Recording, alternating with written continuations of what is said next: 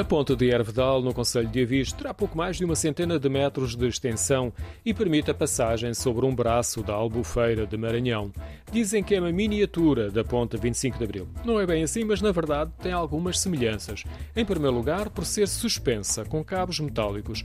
Por outro lado, os dois pilares que suspendem o vão central são parecidos com o da travessia de Lisboa. No entanto, o tabuleiro é estreito, permite apenas a passagem de um veículo, o que reforça também a ideia de ser uma miniatura da Ponte 25 de Abril. Esta associação e a beleza do encontramento natural cativam a atenção de alguns visitantes, no testemunho de Patrícia Neves, que vive em Hervedal. Sim, há muita gente que lá vai. A ponte é grande ou não?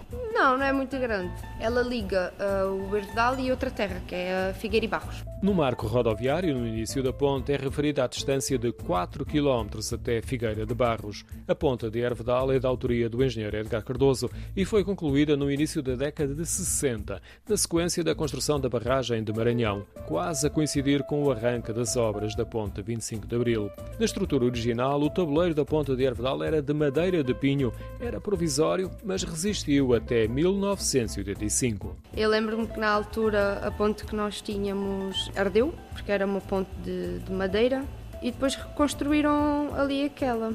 Durante mais de uma década, a ponta esteve fechada ao trânsito e a circulação rodoviária foi apenas retomada em 1998. O tabuleiro metálico provoca muito barulho quando a passagem dos carros, mesmo tendo em conta o limite de velocidade de 40 km/h. No ano passado sofreu algumas melhorias. Tiveram a fazer obras, tiveram a meter luzes e a sinalização dos caminhões. Além dos candeeiros, vemos ainda vários ninhos de cegonhas. Os dois enormes espelhos de água que cercam a ponta são refúgio de muitas aves que ao final da tarde voam em grupos. Ervedal fica no topo de uma das encostas, após um olival, e merece uma visita.